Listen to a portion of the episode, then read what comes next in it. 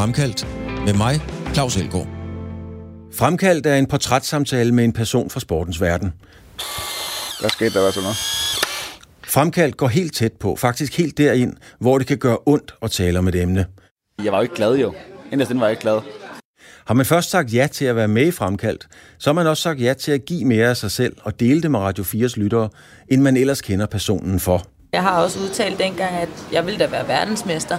Jeg tror bare, folk tænkte, ja ja, der er lang vej, eller kom nu ned på jorden, eller et eller andet. Ikke? Men så sidder man her i dag, og det lykkedes. Når du har hørt Fremkaldt, så er du blevet klogere på et menneske, som du enten holder med, eller måske slet ikke bryder dig om. Nu kan du høre fodboldspilleren og træneren Erik Rasmussen, eller Trølrik, fortælle om sit liv. Erik Rasmussen hader autoriteter. Han har skrevet en bog blandt andet om sexafhængighed. Erik Rasmussen græd hver dag og hver aften, efter hans kone havde forladt ham. Og en dans med en pige på et diskotek i Odense kostede ham deltagelse ved EM-slutrunden i 1992. Klokken var mange, og pigen var landstrænerens datter. Erik Rasmussen er dagens portræt i Fremkaldt. Erik, øh, FC Midtjylland har lige vundet en øh, guldmedalje. AGF har vundet en bronzemedalje. Det er jo dine gamle klubber. Hvor meget følger du egentlig med i fodbold i dag?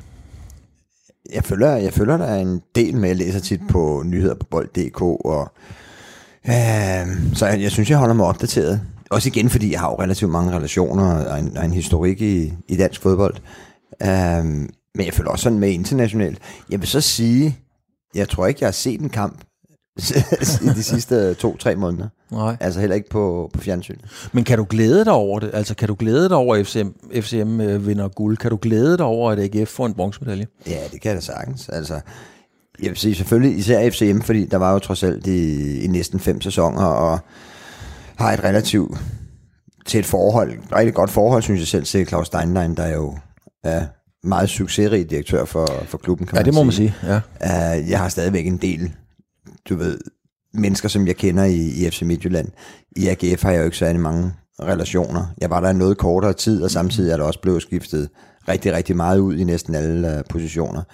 Men altså, jeg synes, at det er godt for, for dansk fodbold, at AGF de er kommet med i toppen igen. Det er der ikke nogen tvivl om, det er en fantastisk fodboldby, og jeg under virkelig, jeg under virkelig byen og fansene og uh, alle omkring klubben, uh, at de har skabt gode resultater. Hvorfor, Erik, hvorfor er du egentlig ude af fodbold?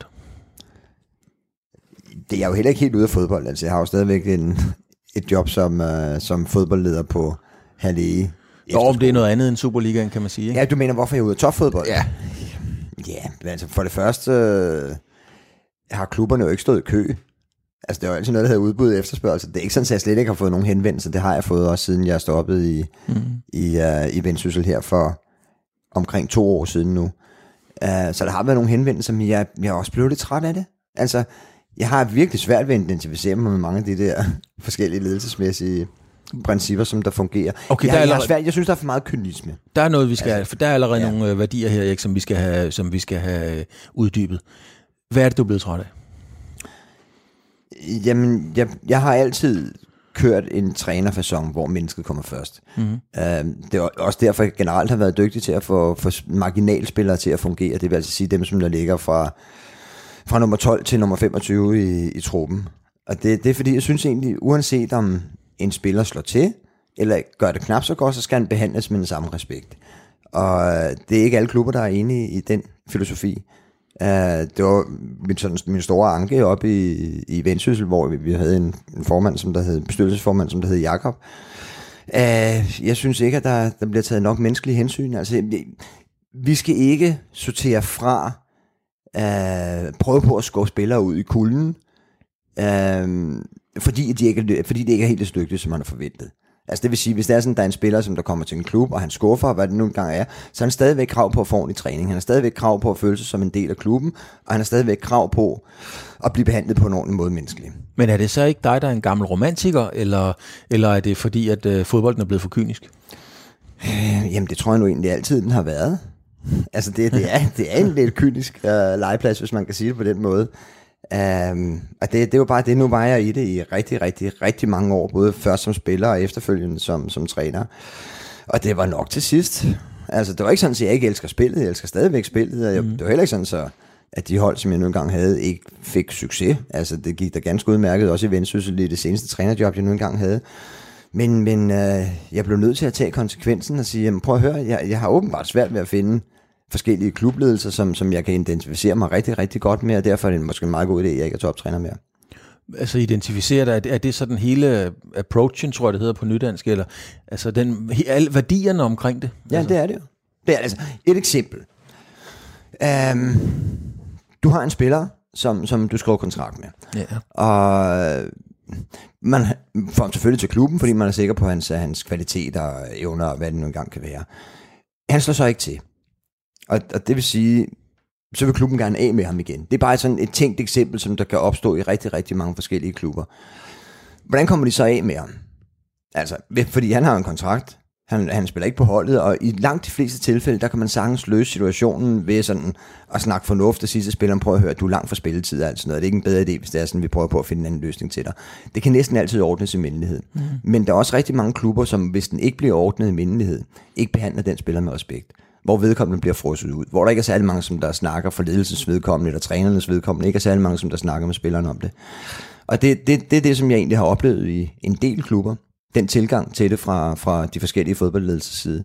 Og det, det har jeg ikke lyst til at være en del af. Der, men, men hvad er det? ligger der for forskelligt for mig. Det lytterne jo ikke ved. Nogen vil vide det, men ikke alle ved det, at vi har kendt hinanden og været gode venner øh, i, i rigtig mange år efterhånden. Ikke? Men hvad er det for noget i din menneskeopfattelse og syn på tilværelsen, som altså som, som du ikke bryder dig om generelt i den måde, som fodboldklubberne bliver ledet på? Jamen, det, er jo, det er jo netop det, som jeg prøver på at, at illustrere. Det er, det er det der med hensyn til, jeg synes altid, at som arbejdsleder og som chef, der skal man altid sørge for at behandle mennesker på en respektfuld måde.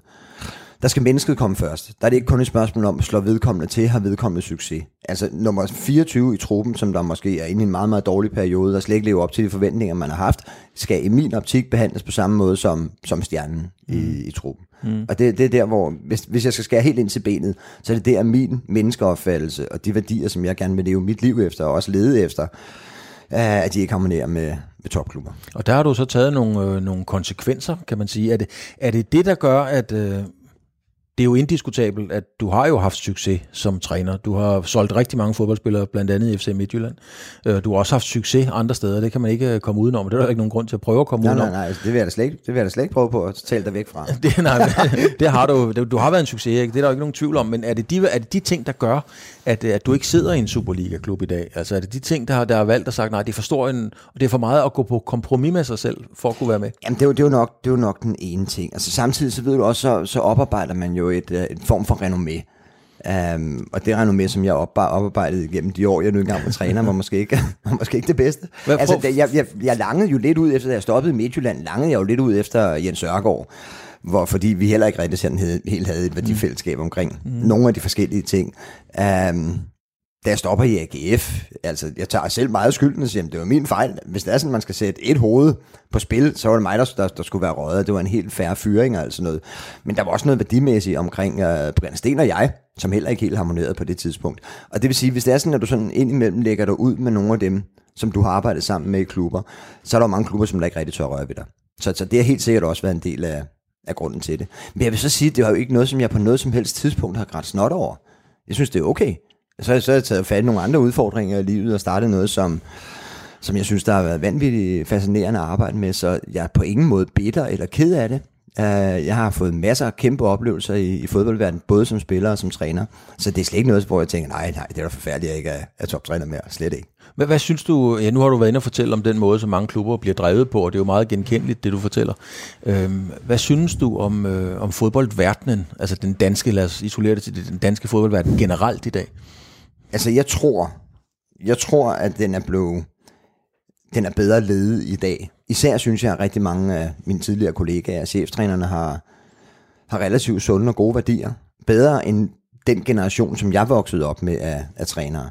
Altså jeg vil sige, hvis det er sådan, man tager mange af dem, som, som der er i de forskellige superklubber nu, altså lige fra uh, Brian Priske i, i Midtjylland, øh, uh, egentlig tror jeg også David Nielsen i, i AGF, uh, øh, Jakob Mikkelsen i, uh, i OB. I OB, ja. Altså sådan, Glenn Riddersholm kender jeg også rigtig godt. Altså jeg har egentlig arbejdet med en del af dem der, Thomas Thomasberg. De har sunde værdier, så, så jeg synes egentlig, at det er på mange områder trænermæssigt er på vej den rigtige vej. Jeg ved ikke, om det er ledelsesmæssigt, det er jeg ikke lige så sikker på. Men når, når det så er sagt, Erik, så er det jo i hvert fald ikke for mig nogen hemmelighed, at dig og det, vi kalder autoriteter, det æder med med et dårligt match. Ja, det er det. det, det, det, er det bryder du dig ikke meget om. Nej, Hvorfor?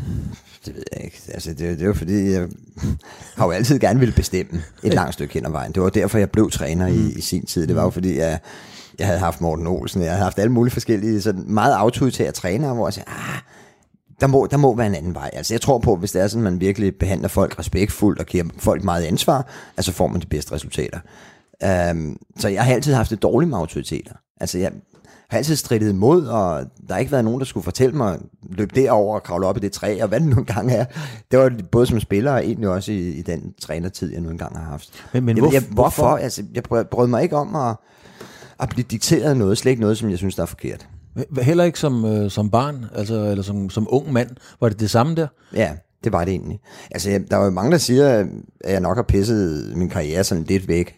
Og en af grundene har der været, at det har været, fordi jeg har haft så svært ved at acceptere øh, autoriteter, som, som jeg ikke synes behandlede folk ordentligt. Jamen, du, du går jo selv med på præmissen, når du siger, at en af grundene, så har du også ligesom indrømmet, at du måske har pisset noget af din karriere væk. Nå, men selvfølgelig har jeg det, det er der ingen tvivl om. Altså, jeg løb og spillede indendørs fodbold i USA i, i fem sæsoner. Ja. Da jeg så blev ældre, der tog jeg tre sæsoner til, så alt i alt otte sæsoner, hvor man kan sige, jamen det er jo ikke det, hvis man vil opnå noget, altså udendørs, i det rigtige fodbold, så løber du ikke at spille indendørs i fem gode år, fra jeg var 23 til jeg var 28. Men jeg havde en god tid. Ja. Så igen vil jeg sige, jeg har, jeg har ikke fortrudt de valg, som jeg nu engang har haft taget, og det har jo været med til at danne min personlighed, netop de forskellige kontroverser, som der har været. Ikke?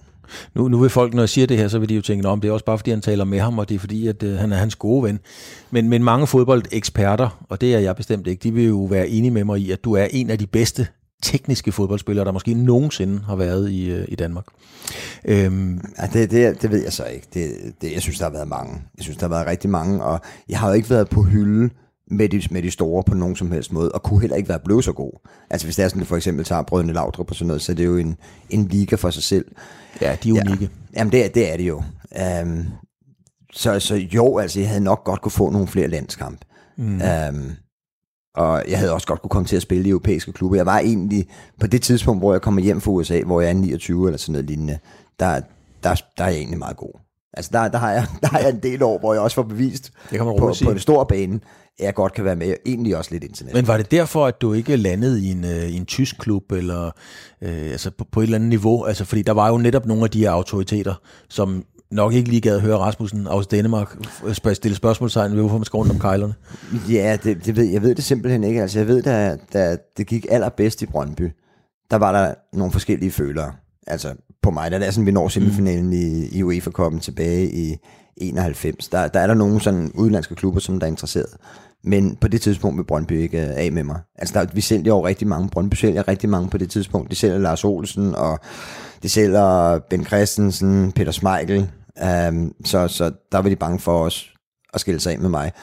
Og de kunne få mange penge for de andre, det havde de jo ikke kunne for mig nogen, nogen omstændigheder. Altså. Ej, det er beskedent, men øh, selvfølgelig, det var jo et fantastisk hold, og måske Ja, et af de det. bedste hold, der nogensinde har været i Danmark i virkeligheden. Altså, det var et fantastisk fodboldhold jo.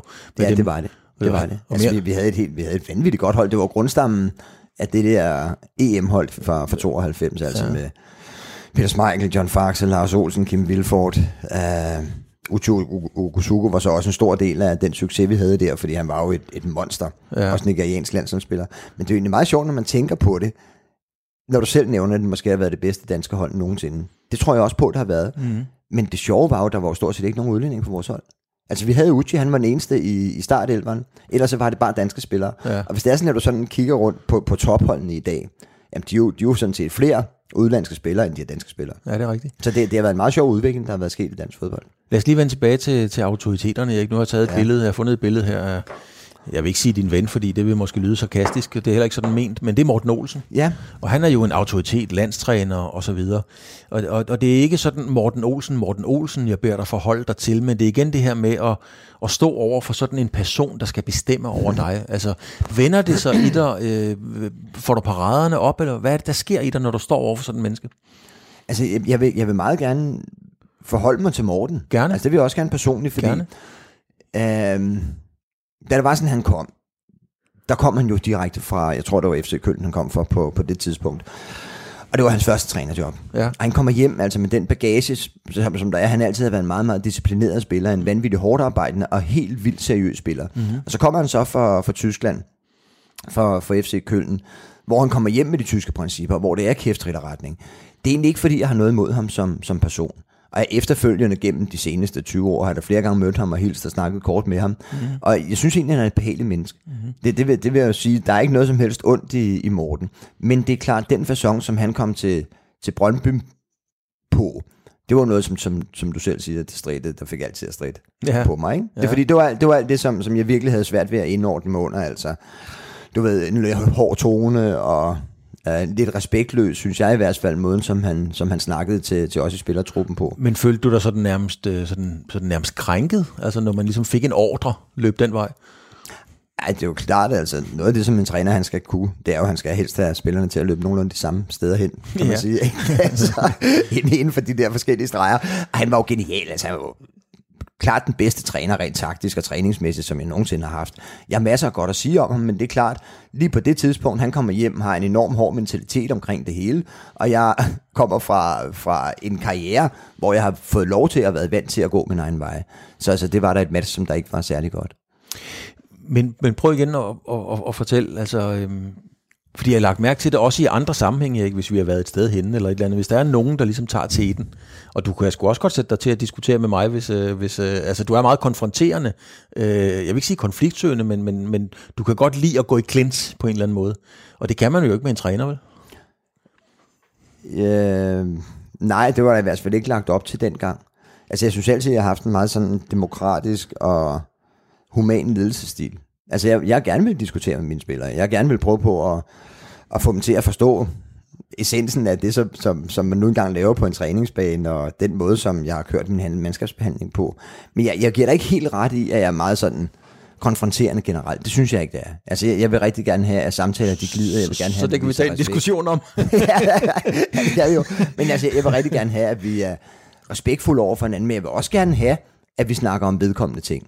Altså, de, de mennesker, som jeg vælger at være sammen med, eller som der vælger at være sammen med mig, det er fordi, vi føler, at vi har nogle dybe samtaler, som, som der flytter os et eller andet sted hen, og som der gør os klogere mennesker og giver større viden. Så, men jeg har aldrig sådan, så jeg prøver på at søge en diskussion eller en skænderi. Det, Men du så også det hurtigt videre, altså når man har taget en, en, en diskussion med dig, eller en snak med dig, så, så er man også hurtigt videre, så den glemt, selvom man ikke er enig. Altså, så kan vi godt komme videre til noget andet, uden at bære den af. Ja, ja, ja, men det er da ikke sådan, så når vi er sammen, så ser vi skændes hele tiden, Claus. Det synes jeg da ikke. Hmm, nej, altså. Men det er rigtig, du er en svær mand at forstå, så derfor er jeg, jeg altid komme med den anden. Erik, øh, der er en historie, som, øh, som du skal fortælle, fordi at, øh, vi sad og talte om det op på redaktionen, og du har fortalt den mange gange, men det er jo også en af de der historier, som der er i hundredvis af variationer.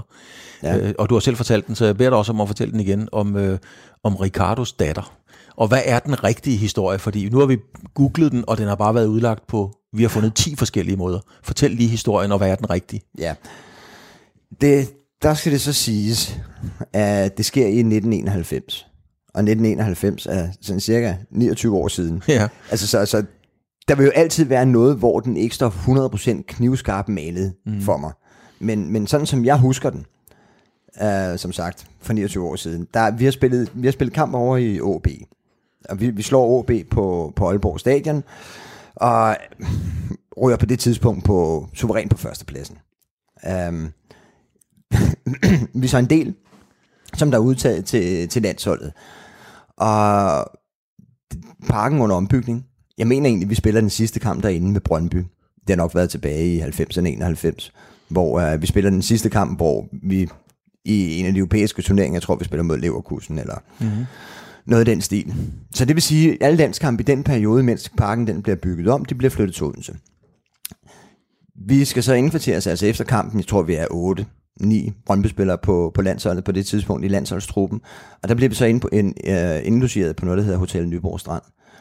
Faxe og jeg, vi bor sammen. Um, og altså, det har, det har været sådan, du ved, en kamp, hvor man har været helt op at ringe. Der er virkelig sådan en intensitet i, i opgørende, og publikum i Aalborg er ikke særlig glad for Brøndby. Så det er sådan, der er altid sådan en, en lidt krigerisk stemning. Vi vinder kampen, adrenalinen kører stadigvæk. Vi kommer op på værelset, efter vi har fået aftensmad, og efter vi alle sammen har sagt hej til hinanden på det der i landsholdstruppen og på trænerne og lederne. Og så øh, går vi op på, på værelset, Fax og jeg. Vi skal være i seng klokken 10, halv 11, eller hvornår den nu engang er. Vi ved så, at generelt lederne, det vil altså sige Rekard og de ledere, som der er omkring holdet, Jan Børge Poulsen, som der er assistenttræner, og vi ved, at generelt så sidder de nede i lobbyen, indtil alle spillerne er kommet på deres værelser. Så sidder de lige et kvarter, sådan, så de er sikre på, at der ikke er nogen, der sådan kan finde på at gå ud igen. Um, og jeg siger så til Faxe, at vi ligger sådan lidt hvileløse på sengen. Jeg siger, Faxe, prøv at høre, altså skal vi ikke lige tage ind og få et par pilsner inde i, inde i Odense? Um, så, så, så, det gør vi. Ringer efter en taxa, går ud og sådan en bagindgang, tager en taxa ind til noget, der hedder Boogies. Sådan, Kender du det? Ja, du kender den jo. ja, det gør altså, jeg. Boogies er jo sådan et klassisk, et klassisk sted i, ja. i Odense, ikke? Ja. På det tidspunkt, det er egentlig også meget interessant for historien, fordi på det tidspunkt, der griber medierne ikke fat i alle sådan nogle historier der. Altså i princippet kunne vi have haft mødt en journalist på, på den der bar, som der, som der ikke ville have skrevet noget. Det, er jo, det er jo en helt anden tid end det er i dag. Ja, det er en helt anden tid end, du ved, Bentner-tiden, hvor medierne går fuldstændig amok hver eneste gang, der sker mm. bare en lille bit ting. Men dengang var der en form for forståelse og loyalitet fra journalister til spillere. Og måske også lidt den anden vej, mm. hvis man kan sige det på den måde. Um, vi kommer så derind, og vi står oppe i baren og får et, et par øl. Um, og ikke engang noget med, at der er nogen, der kommer hen sådan, og ligesom genkender os. Det ville jo også være sket i dag. Altså en landsholdsspiller, som der, som der står på en bar klokken 12 om aftenen et eller andet sted, det jo simpelthen ikke lade sig gøre. Nej, Slet ikke, når man vidste, der var landskamp tre dage efter, det var onsdag, hvis vi skulle spille den torsdag. Nej, det var onsdag, tror jeg. Um, det, som jeg husker, det er så, at der kommer en pige hen og spørger, om jeg vil danse. Og jeg ved ikke, hvordan, om Fax også har haft snakket med hende inden, eller hvordan han blevet. Det, det er den situation, som jeg kan huske. Hun kommer hen og spørger, om, om vi ikke skal danse, vi står og danser. Og at hun så, øh, da vi siger tak for dansen til hinanden, siger, jamen kan du så ikke lige hilse min far? Og så siger jeg, hvem er din far? Og så siger hun, det er Rikard Møller. Og der, der ved jeg jo selvfølgelig godt, på det tidspunkt, at, at den er nok ikke så god. Så jeg bliver egentlig meget overrasket, fordi dagen efter, altså det sjove det er, at jeg mener faktisk, at bliver kørt hjem i en ambulance dagen efter, fordi han virkelig har en eller anden grim forgiftning eller sådan noget lignende. Ja. Så han kommer til at misse kampen under alle omstændigheder. Um, dagen efter, der træner vi så taktisk, og det gør man jo altid med, med Rikard Møller. Um, ja, med alle træner inden landskamp, der er det klart, mm. der er alle mulige standardsituationer, som du gennemgår, og forskellige opspilsmønstre, hvad det nu engang kan være. Og der har vi holdt vi så taktikmøde, uh, og der får jeg at vide, at jeg skal starte inden. Så der ved jeg selvfølgelig, der har hans datter ikke haft sagt noget endnu.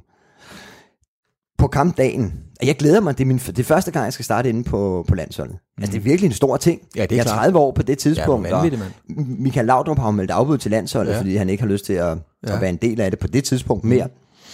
Og der er jeg sådan lidt i medierne udset som lidt afløser. Jeg, jeg gør det egentlig godt på det tidspunkt, mm. og skal så have min chance som, som start spiller på det danske landshold. og så, så kan jeg bare huske, så ringer han til mig på kampdagen om morgenen, og jeg kommer så ind på hans, på hans værelse, og han siger, Erik, uh, ja, jeg har, jeg har skiftet mening. Du starter igen alligevel. Og der behøver jeg ikke engang spørge ind til, hvorfor. Der ved jeg jo selvfølgelig godt, det er fordi, at han har snakket med sin, Med sin datter. med sin datter. Ja. Og det er også helt fair. Altså, der, igen, der er ikke nogen grund til at tude over det. Det var vanvittigt dumt, vi gik ud og fik en, at vi gik ud og fik en øl eller to. Det, der så sker efterfølgende, det er, at Rikard, han ringer. Altså, efter kampen, jeg tror, vi vinder 2-1 imod Østrig. Han ringer dagen efter, og så siger han, Erik, øh, ja, yeah, jeg har hørt fra politisk kilde, at, at du er ude og få nogle øl der om, om søndagen. Hvad har du at sige til det? Og der siger jeg, ja, yeah, Richard, det er rigtigt. altså, det er selvfølgelig din datter, som, som der har sagt det. Det kan jeg ikke rigtig sige noget til. Og ja, jeg, jeg, jeg, jeg kunne ikke sove, og så kørte jeg ind og fik et, et par øl. Og anden var der ikke det, det synes jeg egentlig er okay.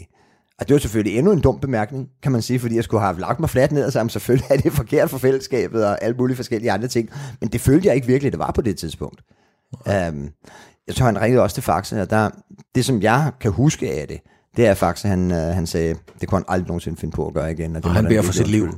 Hvad siger du? Han beder for sit Jeg liv. ved ikke, om han beder for sit liv, men, men han, øh, han, han erkender i hvert fald sin fejl på en anden måde, end jeg gør det. Ja. Jeg ved ikke, om det er det, der så har indflydelse på, at Faxe han fortsætter på landsholdet. Og det har jo været definerende for hans karriere. Ja. Forstået på den måde, at han scorer et af de afgørende mål i finalen i 2-0-sejren over Tyskland, og han bliver rent faktisk solgt til Arsenal. Men det er jo også meget definerende, Erik, for dit liv. Fordi at, ja, den kloge beslutning havde været at sige, Richard, prøv her. Ja, ja, Det er jeg ked af. Ved du hvad, det sker Ja. ikke igen. Jeg Undskyld, Richard. Ja. Men det er bare så meget mod din vilje, så det gør du ikke. Nej. Er det både din styrke og dit kors i livet, at du har det sådan? Jamen, vi forandrer os jo hele tiden igennem livet, Claus. Altså, så, så det vil sige, at der er nogle karakteristika, som, som man beholder livet igennem. Men, øh, men ja, altså, jeg har været, jeg har været meget enrød, også omkring min, min karriere. Har truffet masser af dårlige beslutninger, men har også truffet mange gode beslutninger. Mm. Jeg har jo aldrig gået rundt og følt mig ulykkelig. Altså, når sådan noget som det der, det skete, så var det ikke sådan, så jeg slog mig selv i hovedet og, og gik ind ned i, i et sort hul. Altså, jeg tænkte, okay, det fulgte det med, at jeg blev opdaget. Shit, det var ikke særlig godt, men jeg, jeg skal videre, ikke? Og det sjove det er jo, altså, det, jeg synes egentlig, det er, det er bitte små tilfældigheder, som der afgør mange af de ting, som man kommer til at foretage sig i livet, og hvor man havner henne af. Og der kan man sige, Faxe ryger til Arsenal, efter han scorer i EM-finalen, og er med til at få, få den første EM-medalje nogensinde hjem til, til Danmark. Og jeg er rav uklar, jeg vil ikke sige, at jeg er uklar, men jeg går til Brøndby's ledelse. På det tidspunkt også Morten Olsen siger, at jeg vil rigtig, rigtig gerne løse min kontrakt. Um, så jeg kommer så til Helsingør. Det er, den eneste, det er det eneste sted, de vil lade mig spille. De vil ikke lade mig gå til nogle andre Superliga-klubber. Eller sådan noget. Så, så jeg tager så et halvt år eller sådan noget lige i Helsingør, og bliver så spillende træner i Køge i Danmark serien bagefter. Og det, jeg var glad. Jeg var glad i Helsingør. Men det jeg var glad, da jeg, spillede, da jeg var spillende træner i, i Køge. Altså så, ja, det har været for, jeg har lavet masser af ting, der har været forkert af mig, men jeg har altid følt mig glad, der hvor jeg så kom hen, hen efterfølgende. Men nu siger du, det er tilfældigheder, men, men man kan sige, det er jo måske ikke tilfældigt, at Faxe han lægger sig ned og siger pænt undskyld. Øh, det har han også fortalt til mig, øh, og, og virkelig, ja. virkelig beder om forlad, om, om tilgivelse. Ja, ja. Øhm, ja. Fordi hvis han ikke havde gjort det, så havde han måske stået en sportsforretning på Borup i dag, kan man sige. Ikke? Og nu kommer han så til Arsenal, så man kan sige, der tænker han jo alligevel strategisk og egoistisk på sin karriere. Men der vil du ikke sælge ud, eller hvad sker der inde i hovedet på dig, når du ikke bare lægger dig ned? Når Richard sidder over for dig, du sidder ja. derinde, når Richard siger til dig, er det rigtigt, du har været på druk? Hvorfor siger du så ikke bare, ja, fandens også, Richard, undskyld. Hvad, hvad, hvad, hvad er det, der gør, Jamen, du det var, det? det var vel altså helt konkret, er det vel, at jeg ikke synes, det var særlig slemt. På det tidspunkt i hvert fald. Altså, jeg er 30 år gammel. Mm. Jeg tog ud og får to øl, øh, fordi jeg ikke kan sove. Øh, der, der, der følte jeg det, det, det var da min ret på en eller anden måde. Hvis godt, så skulle jeg måske ikke have været en del af landsholdet. Det blev jeg jo så heller ikke efterfølgende, kan man sige. Det kan man sige. Men jeg, jeg følte, det var, det var da egentlig okay. Altså, ja. jeg, jeg kommer til at træne lige så godt dagen efter alligevel. Jeg har fået, altså to øl, det var ikke sådan, at vi blev stive eller noget som helst andet. Um, så jeg følte egentlig, det var, det var da okay, at jeg gjorde det. Jeg kan godt se efterfølgende også, når jeg selv har siddet og stået i trænersædet og alt det der, at det var da en vanvittig dum beslutning, selvfølgelig var det det. På et tidspunkt, så, øhm, så skriver du en, øh, en bog. Jeg har fundet et, øh, et billede af den her. Hvor har vi den hen? Øhm, du skriver din bog. Hvorfor, øh, hvorfor gør du det? Hvad, hvad er det, der får dig til at skrive øh, det? Vi har den der. Jeg skriver, jeg, jeg skriver jo rent faktisk. Jeg har skrevet tilgiv to. Mig. Jeg skrevet, ja, tilgiv mig. Det er ja, den, jeg tænker på. Ja, det er noget, noget. Uh, jeg har skrevet to bøger jo. Ja, det ved jeg godt. Altså, Men jeg hvorfor? også en for, for USA. Ja. Fordi jeg synes, jeg har oplevet rigtig mange ting, som jeg gerne vil, vil perspektivere og prøve på at, at videreformidle. Altså den første bog, som der er meget fra min USA-tid, Altså, jeg har, jeg har oplevet virkelig mange, ja. mange, mange vanvittige ting i men, USA. Men nu, nu er det tilgivet mig, vi snakker om. ja, det er det. Ja, det er det. Og der vil jeg sige, hvorfor jeg skrev den? Jamen, jeg var cheftræner i Midtjylland. Jeg vil gerne have noget frem omkring de tanker, som jeg havde omkring mandskabsbehandling, og fortælle en masse sådan individuelle øh, episoder fra, hvad, hvad der egentlig skete, og hvad, hvad for en ledelsesform jeg havde, hvad for et fællesskab, jeg synes, vi fik. Um, så det handler, det er der selvfølgelig en del af historierne, som mm. der handler om. Men det, den vil blive husket for, er jo dit kærlighedsliv, utroskab og så videre. Det vil den i hvert fald blive husket meget for. Ja, ja. ja. Det, hvor, hvad, hvad, det er jo også det, som, som, som forlaget prøvede på at sælge bogen på. Ja. Altså det der med hensyn til, at de ville rigtig gerne have, at der stod sexafhængighed. Fordi lige på det tidspunkt var mm. ordet sexafhængighed rigtig, rigtig meget op i medierne. ja. Altså det er jo egentlig på mange områder et, et lidt grotesk ord. Fordi forhåbentlig er vi da alle sammen et eller andet sted sexafhængige. Altså hvis det er sådan, man godt kan lide at have sex, mm. så vil man da være vanvittigt ked af at undvære det. Så på en eller anden måde bør vi jo et langt stykke hen ad vejen være relativt afhængige af sex, vil jeg sige. Um, men, men det kostede jo mig, det der med hensyn til, at jeg var meget utro i, i en periode i mit andet ægteskab. Det var altså også i det første, men jeg var det også i det andet. Ja. Og der kan man så sige, der blev du så opdaget. Det, det var ikke så godt det var ikke sådan, så i alle de 14 år, vi var sammen med at rende rundt og Nej. havde sex med alle mulige, men, men jeg havde nogle år, hvor, jeg, hvor, jeg, lavede, hvor jeg lavede meget, ikke? Um, men jeg havde dårlig samvittighed, altså jeg havde dårlig, vanvittigt dårlig samvittighed. Var det det bogen skulle? Var det sådan Jamen, det var, det var confession det, eller sådan noget? Jamen altså det, det som jeg skrev den for, det var egentlig at fortælle det der med hensyn til, hvor det kan tage en hen, hvis det er sådan, at man, at man ikke er mere opmærksom på sit adfærd, end jeg var. Ja. Altså der, hvor det tog mig hen på daværende tidspunkt, det var jo, at min kone gik fra mig. Ja. Og jeg har altid elsket hende. Altså, jeg elskede hende virkelig meget. Mm. Og samtidig, vi havde et fantastisk dejligt liv med børnene og alt sådan noget. Så det, at jeg ikke kunne kontrollere min seksualitet, på det tidspunkt havde jeg nogle kolossale omkostninger. Altså jeg havde et halvt år. Hvis det er sådan, jeg sådan kigger tilbage igennem livet, vil jeg sige, jeg er begunstiget, synes jeg selv, med en meget stor glæde. Ja. Når jeg vågner op om morgenen, så er jeg næsten altid glad. Altså, jeg, jeg ser glasset halvt fyldt, og ikke halvt tomt. Altså, sådan, sådan, er ja. det, sådan er det med min livsindstilling som udgangspunkt. Ja. Så på det tidspunkt, da det sker, der er det første gang, at jeg er rigtig ulykkelig. Altså, du er ude af, ude af virkelig univers, ulykkelig. du ikke kendte. Selvfølgelig er også det, min far han dør, der er, er også, der er også enormt ked af det. Det er Ja. også i, i, i den samme periode. Men da Rikke hun går, der slår det mig helt ud af kurs. Ja. Altså, jeg har virkelig svært ved at sove mere end to timer om natten, når jeg vågner op og har det helt af helvede til. Tuder, når jeg går i seng, tuder, når jeg står op. Ja. Altså, jeg, jeg har det simpelthen så dårligt. Jeg, jeg bliver ikke depressiv. Altså, fordi det frygtede jeg selv sådan lidt, det der med hensyn til, kunne jeg gå ind i en decideret depression, hvor jeg slet ikke kunne komme ud af værelset, eller næsten ikke sætte mig op og få snøret min snørrebold, og hvad det nu engang var. Mm. Der ved jeg efter den periode der, der ved jeg, jeg har ikke, jeg har ikke det depressive gen, som jeg kender rigtig mange mennesker, som der egentlig er udstyret med. Um, men, men ja, når det var sådan, jeg sådan reflekterede over, hvor store omkostninger det havde haft for mig, for min familie, for min kone, hvor meget jeg havde såret hende, hvor ulykkeligt jeg havde gjort hele omverdenen omkring mig, ville jeg gerne prøve på at definere det og beskrive det i en historie. Mm. Så det, det var da en, en, en stor del af, af det, der fik mig til at skrive bogen. ja. Det var det helt klart. Hvordan var, øhm, hvordan var rejsen derhen, kan man sige, altså til at, skulle, at sætte sig ned og skrive sådan en bog? Altså, hvordan var processen for dig at gøre det? Ej, det, var, det var fedt. Det var virkelig, det var virkelig en, en fed proces. Jeg har jo ikke begunstiget med et kolossalt talent for at skrive. Altså, så det var da også, det var også hårdt arbejde. Mm. Uh, og jeg, jeg sendte, hver gang jeg havde skrevet et kapitel, så sendte jeg det til Hans Krabbe, der var PR, mand for PR-chef for, for Midtjylland, direktør for Midtjylland i, i en periode. Og han er virkelig, virkelig, virkelig dygtig. Så det vil sige, han, han omformulerede nogle af de vendinger, jeg havde brugt, og flyttede lidt om på, på afsnittet. Sagde for eksempel, okay, de her 20 linjer, de skal stå først, de skal ikke stå til sidst. Noget, noget af den stil, ikke? Så jeg fik da en lille smule hjælp til det, men, men jeg skrev selv bogen, og det var en fed proces. Det Hvordan- hjalp mig også i den kolossale ensomhedsfornemmelse, som jeg havde, da det var sådan, at Rikke og børnene flyttede. Mm-hmm. Altså det fungerede på den måde, at jeg havde dem en uge gang. Vi havde, vi havde dem en uge en uge. Og de uger, hvor jeg ikke havde børnene, der følte jeg et helt kolossalt tomrum, og en kolossal ensomhed. Um, jeg havde jo været vant til først, havde jeg min første kone, hvor vi var sammen i 14 år, og hende gik jeg fra og var så sammen med Rikke. Hende var jeg sammen med i 14 år. Så det var 28 år, hvor det var konstant også med små børn og med, uh, med et, et stort fællesskab omkring alle de ting, når man nu engang er i et parforhold. Så jeg kan stadigvæk huske, at jeg følte en helt kolossal sådan tomhed og ensomhed, når jeg lige pludselig sad hjemme i, i huset helt alene. Og der hjalp det mig selvfølgelig, at jeg prøvede på at skrive. Hvordan er det ikke at være i det univers? Fordi at øh, du har aldrig ført dig frem som en machomand, når man, men når man spiller fodbold på landsholdsniveau, øh, så er der jo noget macho, der er noget testosteron over det osv. Hvordan var det for dig at være i det univers, hvor du var så sårbar lige pludselig, fordi du kunne ikke gå på vandet i den periode? Nå, altså du tænker på, altså som chefstræner, hvordan det var. Ja, på dig som menneske at være i den periode, hvor Rikke går, døren bliver lukket, du sidder der, du græder om morgenen, du græder om, om, om aftenen. Altså, hvordan, hvordan var det for dig som, som menneske at, at, at være i det? Øh, altså igen, nu er det jo, jeg tror det er 11 år siden nu, så det er jo ikke alting, der står totalt klart, men der er, der er nogle brud, nogle brudstykker, som der står rigtig, rigtig klart. Altså nogle sindstilstande, nogle stemninger og nogle forskellige ting, som, som man gjorde på det tidspunkt, som der står klart. Øhm, jamen, jeg kunne godt opretholde en facade. Mm. Det er jo klart, altså, vi, vi har jo heller ikke resultaterne med os på det tidspunkt i AGF. Altså, øhm, og noget, meget af det var selvfølgelig det der med hensyn til, at jeg, var, jeg havde ikke det overskud, som jeg plejer. Jeg er dygtig normalt, hvis jeg er i balance, så er jeg dygtig til at få mennesker til at fungere. Ja. Men den der, det der halve år er jo selvfølgelig ikke i balance. Og det vil sige, de spillere, som der måske har behov for, at jeg lige trækker dem til side, fordi jeg kan se og fornemme, at der er noget, der trykker dem lidt, det fik jeg jo simpelthen ikke gjort.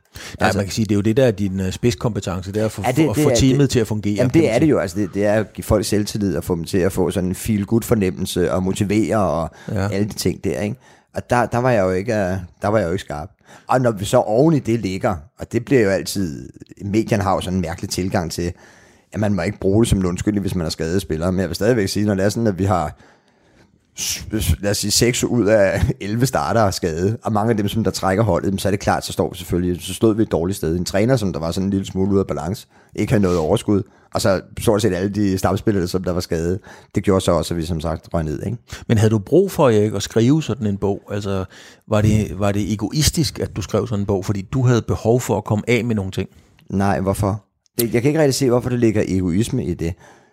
Um, altså, hvis, hvis folk ikke gider læse den, så køber de den jo ikke. Altså, det er ikke, man skriver ikke en bog, og så er folk simpelthen tvunget til at gå ind i den der forretning. Så hvem skulle det være egoistisk i forhold til? Nå, det kunne være, at det, det kunne være, at det var... øh, Jeg har jo selv skrevet en bog. Altså, vi har, vi har jo været et, kønt makkerpar. Vi har siddet sammen med hver vores øh, afhængighed og kommenteret fodboldkamp. Jo, jo. Ja, ja. Du, du vil ud og knalde, og jeg vil ud og spille. Altså, og sådan, Ja, ja. sådan var Ja, virkeligheden. jeg kunne også godt lide at spille. Ja, det kunne det. Ja, ja, Altså men, ikke samme groteske omfang som dig, men jeg, jeg gik da også ind imellem på casino. Og, vi, ja, ja, men altså, vi havde, ja. vi havde de samme laster, så vi har været et, et troværdigt par foran skærmen der.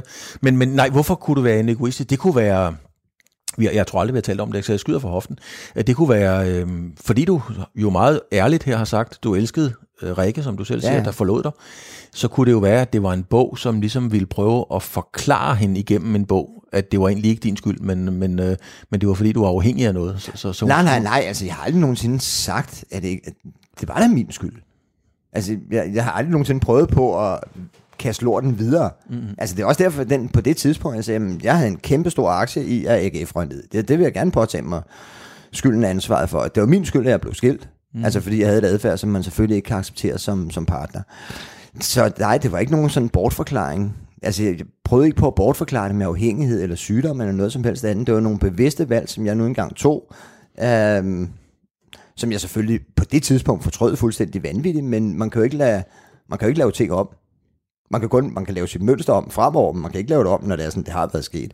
Så nej, det var, det var ikke nogen sådan bortforklaring eller en egoistisk handling. Jeg synes aldrig, det kan være en egoistisk handling at skrive en bog, medmindre man hænger en masse andre mennesker ud, og det gør jeg rent faktisk ikke i bogen. Nej, det gør du rent faktisk ikke. Så har du kastet dig over noget andet, som jeg allerede i starten af samtalen her ikke kunne høre, du gerne vil ind på. Øh, ligesom prøvet at lave et lead over til dit liv i Afrika. Øh, det har der været sagt og skrevet rigtig meget om, så vi skal ikke bruge så meget tid på det, ikke? men du skal stadigvæk fortælle, fordi det, det, det er et smukt projekt i Sierra Leone. Øh, hvad er det, du laver i Sierra Leone? Øh, jamen, det startede egentlig som et fodboldprojekt, øh, hvor, hvor vi oprettede idrætsforeninger og sportsklubber. Og det kører stadigvæk. Mm. Det trak jeg mig så ud af her for tre år siden, tror jeg det er. Altså fordi vi begyndte at fagne for bredt. Vi havde både alle de der fodboldklubber og idrætsforeninger, hvor at det var foreningsideen, som der fyldte. Og så havde jeg samtidig startet sådan et eks-prostitutionsprojekt op, hvor vi havde et hus for, for unge piger, som vi hjalp ud af prostitution. Og så startede vi samtidig også et handicaphus. Mm-hmm. Og det, det blev simpelthen for omfattende og for forgrenet. Så det vil sige, jeg trak mig ud af, af fandt, og fastholdt de to af projekterne. Det vil sige handicaphuset og, øh, og eksprostitutionsprojektet. Så det, det er to huse, to projekter, som der stadigvæk kører, bare i, under en anden betegnelse, der hedder Brighter Horizons. Um, og det, det er noget, som, som jeg virkelig er stolt af, jeg er enormt glad for. Altså jeg har arbejdet med de samme mennesker omkring det i alle de år, jeg har været dernede. Mm-hmm. Uh, føler en enorm kærlighed til dem, og er rigtig, rigtig stolt af de store fremskridt, som, som de gør hele tiden, hvor de bliver mere og mere selvkørende, og hvor de bliver dygtigere og dygtigere, og mere og mere reflekterende. Um, det ene hus, der har 22 unge fyre. Um, mange af dem har polio, altså børnelammelse, så det vil sige, de, de har måske en, en arm, der er ligesom en bambuskæp eller sådan noget lignende, ikke? og har, går også svært, har, har svært ved at gå også. Så er der nogen, som der måske har mistet, har fået amputeret et arm, eller fået amputeret et ben. Så det er alle mulige sådan forskellige handicap, de nu engang har. Og du har jo selv været nede og se dem. Det du har har selv jeg, været ja. nede og møde dem. Ja. Og det gør et udsletteligt. Alle de danskere, som vi har haft dernede, og der har jo været rigtig mange mennesker med gennem årene, mm. de, de bliver simpelthen så rørt. Ikke på nogen negativ måde, men på en smuk måde. Mm. Forstået på den måde, at netop de drenge, som vi har ude i det hus der, er en manifestation af livsvilje og glæde og en helt fantastisk mentalitet. Altså, så, så det er noget, som der står mit hjerte rigtig, rigtig nær. At det er noget, som der kan fortsætte og måske også blive videreudviklet igennem lang tid.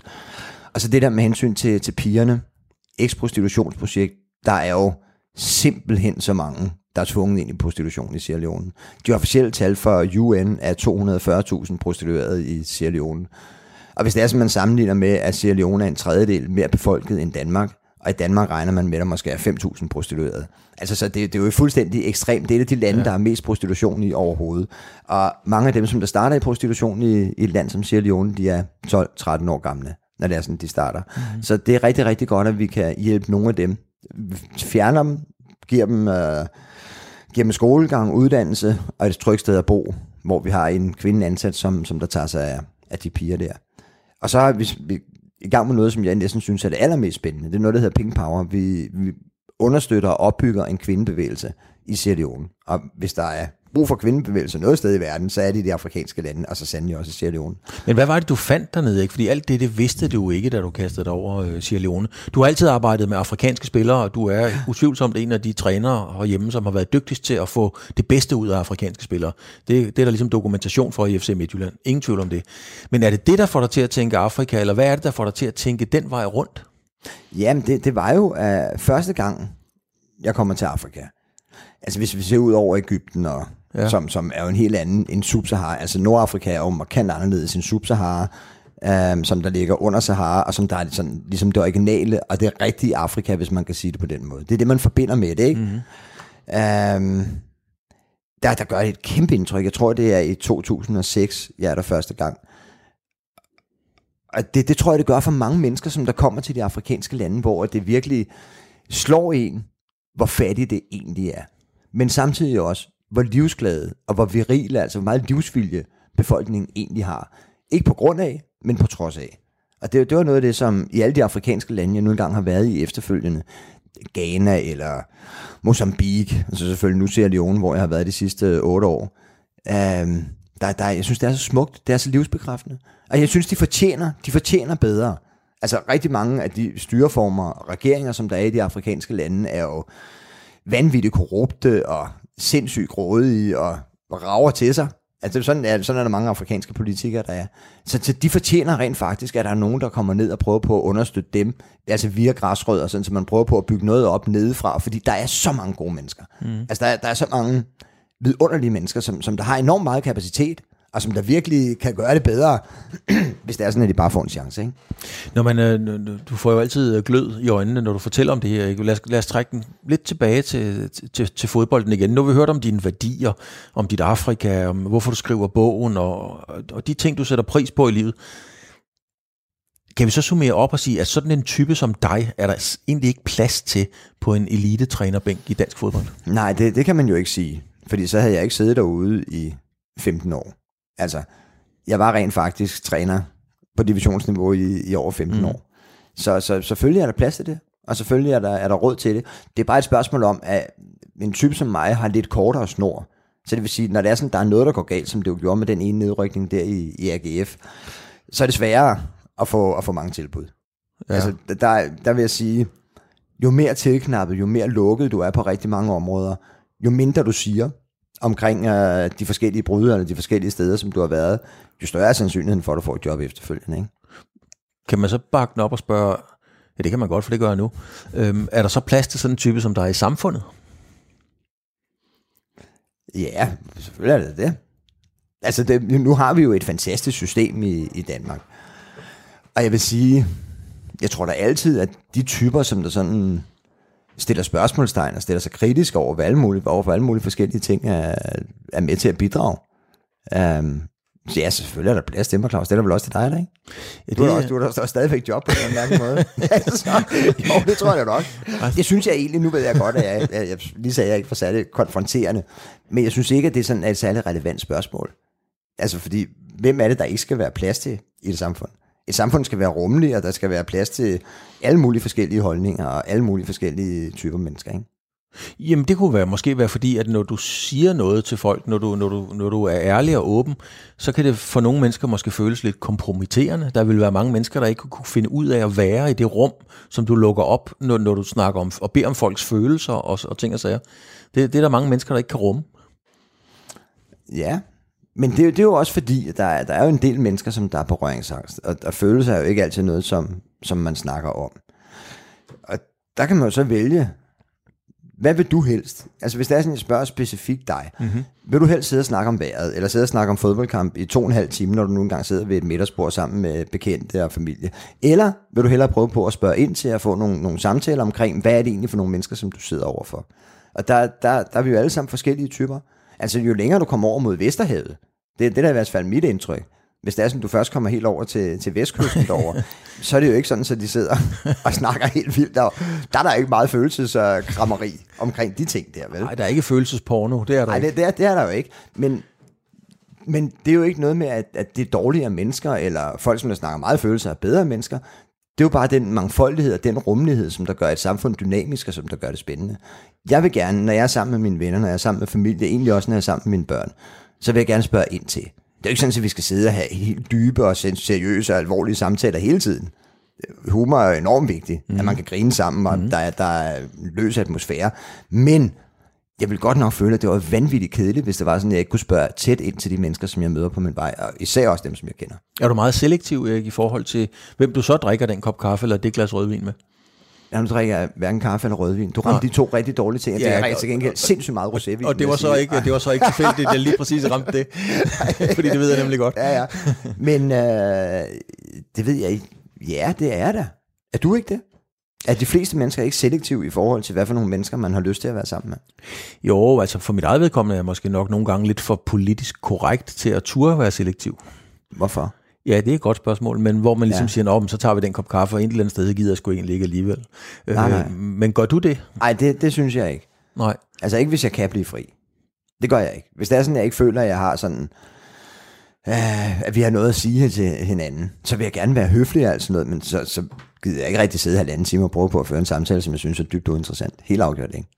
Hvad så, når du, øh, nu har du været meget involveret i Afrika, vi har hørt om Sierra Leone, Ghana, du har arbejdet med afrikanske spillere, og du har gjort uh, rigtig meget for, for Afrika. Hvordan, øh, i øjeblikket er der rigtig meget Black Lives Matter, og tak for det. Øhm, hvad rører det i dig, når, når du tager den diskussion med nogen? For eksempel om der er racisme i Danmark? Jamen, den, den er jo... Den er ikke umiddelbart så nem. Altså, fordi jeg tror altid, der vil være en eller anden form for racisme. Altså, det, det er jo sådan en form for angst for det fremmede. Altså, det som man ikke helt sådan kan genkende, og øh, det som man ikke sådan føler sig tryg ved. Og det kan jo være en hudfarve, en anden duft, og det kan være alle mulige forskellige ting, som der får folk til at, at have det sådan. Men... Øh, så jeg tror ikke helt, man kan komme ud over racismen, men jeg kan bare slet ikke forstå grundbegrebet i den. Jeg er nysgerrig, når jeg møder mennesker. Mm. Jeg, jeg er ligeglad om de er sorte, eller gule, eller øh, røde, eller hvad de nu engang er. Jeg er nysgerrig. Jeg synes, det er endnu mere spændende mange gange at møde nogen fra en anden etnicitet og prøve på at spørge ind til, hvad er det for et liv, du lever, fordi det er vi endnu sværere ved at forstå. Hvis jeg, hvis jeg mødte et menneske inde i København for eksempel, der, der sidder en hvid mand, og en sort mand. Mm. Altså, så vil det være mere interessant for mig som udgangspunkt at snakke med en sorte mand og prøve på at høre, hvad kommer han egentlig fra? Hvad, hvad er din historie? Hvad er det, du har oplevet i dit liv? Så, så som udgangspunkt kan jeg slet ikke forstå, at man tager afstand, i stedet for at føle sig trukket ind, og i stedet for at føle sig nysgerrig. Fordi, som sagt, altså, mennesker, som der divergerer rigtig meget fra os selv, i øh, kultur og i opvækst, er det noget, efter min bedste overbevisning, det er allermest spændende, man kan opleve. Der er mange, der er ude og sige, at der er, øh, der er massiv, altså der er racisme i Danmark reelt. Du har arbejdet med, med afrikanere, med, med, med, med sorte fodboldspillere, øh, mere end mange af os andre nogensinde øh, kommer i nærheden af. Har du oplevet i, i din tid racisme i Danmark? Nej, det synes jeg ikke. Altså, jeg synes virkelig, nu var jeg jo i Midtjylland, hvor vi havde rigtig, rigtig mange store, eller sådan, stort antal afrikanske spillere, især fra Nigeria. Mm. Og der, der synes jeg virkelig, at omverdenen i øh, Herning og Ikast, og hvad det nu engang var, virkelig var interesseret i de sorte spillere, som vi nu engang uh, fik der til. Der vil altid være x antal i befolkningen, altså dem, som der stemmer på måske især Dansk Folkeparti og Nye Borgerlige, altså noget, og endnu mere, dem, som der er dumme nok til at stemme på, på Paludan, kan man så sige. Der vil altid være x antal procent, men hvis det er sådan, du tager den store, brede danske befolkning, så tror jeg altså på, at der er mange flere, der ikke er racister, end der er racister. Altså, tror jeg, det er i stort set alle europæiske lande. Men du, har ikke, du kan ikke komme i tanke om eksempler på, da du arbejdede med sorte spillere, altså øh, hvor de har været kede af det, hvor, hvor du har oplevet det, og så videre? Mm. Nej, jeg synes, det har været meget, meget få gange. Det synes jeg. Jeg synes generelt, at de sorte spillere er blevet behandlet på en respektfuld måde, også i omklædningsrummet. Jeg havde jo også en del fra Sierra Leone med op til, til Vendsyssel, og selvom der var nogle stykker af dem, som der egentlig ikke rigtig slog til, så var deres holdkammerater søde ved dem, og omgivelserne var generelt søde ved dem. Så altså, jeg, jeg synes egentlig, at alle de sorte spillere, som jeg har haft tæt ind på livet, er blevet anstændigt behandlet. Men er det så at, at, at, at lave et problem ud af noget, du egentlig ser, nu snakker vi isoleret til Danmark, er det at lave et, et tema ud af noget, som i din optik ikke eksisterer, eller er det en nødvendig diskussion at tage? Jamen selvfølgelig eksisterer, selvfølgelig eksisterer racisme, det har vi jo sådan fået snakket okay igennem. Um, men jeg mener heller ikke, at vi skal ofre det alt for meget opmærksomhed. Altså sådan en som Rasmus Paludan, jeg kan slet ikke forstå, at han fik så meget spalteplads i, i medierne. Um, der er nogle gange, hvor, hvor det er bedre at køre og tyste sådan en lille smule, ikke? End det er at prøve på at køre det fuldstændig op, fordi der er en, som der har nogle fuldstændig groteske og, og rabiate holdninger. Men, men hvad, hvad, skal man sige sådan en mand ihjel? Altså, jeg mener, han siger nogle ting, som er provokerende. Det, vil, det er jo så nogen som mig, du, du skyder lidt efter, fordi jeg er jo en af dem, der giver ham plads i medierne. Ja. Øhm, skal, Jeg vil markant hellere høre på nogle mennesker, som jeg synes, der er noget fornuftigt at sige, end en eller anden bondhorn, som der står og siger alt muligt, som jeg synes er totalt idioti. Helt afgjort, ja. Der, der synes jeg, uh, der, der synes jeg indimellem, man giver dem, som der er rabiate, for meget spalteplads. Altså, hvor, hvor mange procent stemte på Rasmus Paludan? Det var 1,7 eller 1,8 procent. Igen, det er måske 1 ud af, 1 ud af 55, som jeg synes er uden for pædagogisk rækkevidde, fordi de holdninger stikker så meget imod alt, hvad jeg synes, der er rigtigt i, i, i livet. Altså al humanistisk tankegang og hvordan man skal behandle hinanden. Men det, det er kun 1 ud af 55. Du kan, du kan ikke undgå, at der er 1 ud af 55, som der ligger så fjernt for en med de mæssige. Nu, nu ved jeg ikke, om, øh, om medierne er en autoritet, men, men er det det, at, at uh, ser du medierne som en autoritet, der bruger spalteplads på noget, på noget forkert? Fordi man kan jo sige, når der kommer en mand, som stiller op til et folketingsvalg, som polariserer uh, på en eller anden måde befolkningen, så er det jo meget relevant, at man nyhedsmæssigt dækker, hvad den mand egentlig siger. Jo, men, det, men der, mange af de øvrige partier fik ikke lige så meget dækning. Altså, så hvor, hvorfor er det mere relevant at dække en, som der alligevel er så yderliggående, og så, som så få mennesker kan identificere sig med? Hvorfor give vedkommende så meget opmærksomhed? Det kan, det kan jeg ikke forstå. Mediemæssigt kan jeg ikke rigtig forstå det. Altså, udover at man selvfølgelig gerne vil, øh, vil prøve på at sælge på de mest sådan, Øh, hvad skal man sige, på de mest voldsomme ting, der nu engang bliver sagt. Altså hvis der er sådan en, der står og omfavner menneskeheden og siger, jeg elsker mine medmennesker, og hvad er det dog skønt, og så vil man hellere have en, som der står og råber, jeg hader jer alle sammen. Det, det kan jeg ikke helt forstå. Altså der er der historier, som der er mere interessante, end at Rasmus Paludan skal blive citeret i alt, hvad han overhovedet gør. Altså det, det kan jeg simpelthen ikke forstå. Det er meget sjovt, Erik, at du øh, kommer ned ad den vej, fordi det var slet ikke planlagt, og Rasmus Paludan har egentlig slet ikke noget med, med, med det hele at gøre. Men, men der står her på, min, på, på mit øh, spørgeskema, at jeg husker at spørge Erik om, hvorfor han aldrig er gået ind i politik. Og, og det var ligesom for, fordi du har jo holdninger til de fleste ting. Du har du værdipolitik, du, du mener noget om, om øh, rigtig mange ting. Så hvorfor er du egentlig ikke øh, gået ind i politik? Det ville være fuldstændig oplagt. Ja, jeg tror, at jeg blev meget mere ydmyg med årene.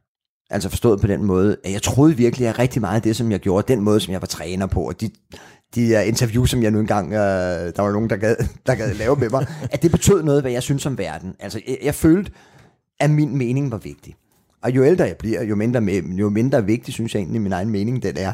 Altså, det er ikke, fordi jeg føler, at jeg blev dummere, jeg har fået en større viden, og jeg er da heller ikke blevet specielt meget dårligere til at formulere mig, men jeg er ikke, jeg er ikke sådan et stort nok menneske, til at, at have en meget dominerende position i samfundet. Jeg synes simpelthen ikke, at jeg, jeg er dygtig nok.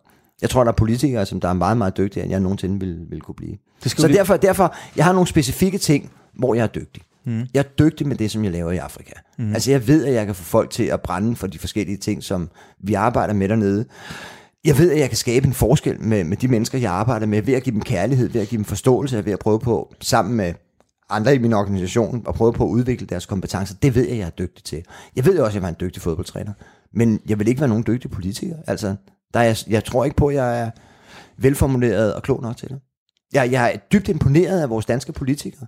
Altså, jeg synes, jeg, jeg synes virkelig, de er skarpe i de forskellige paneldiskussioner og deres måde at argumentere på, og deres meget, meget store viden i mange henseender. Jeg er en af de få, som der har dyb respekt for uanset om det er blå fløj eller rød fløj, eller hvad det nu engang er. Mange af dem har dedikeret deres liv til, til netop politik, og, og så er der måske nogen, der er sådan lidt for magtbegærlige og lidt for magtlidelige, og hvad det nu engang er. Men jeg har dyb respekt for de danske politikere. Jeg tror på, at de handler i, i folks bedste interesse, og jeg tror på, at de er dygtigere end mig til netop det. Så, så i fodboldterminologien, så hvad, uanset hvad farve de har, så de fleste af dem, de vil starte inden, kan man sige.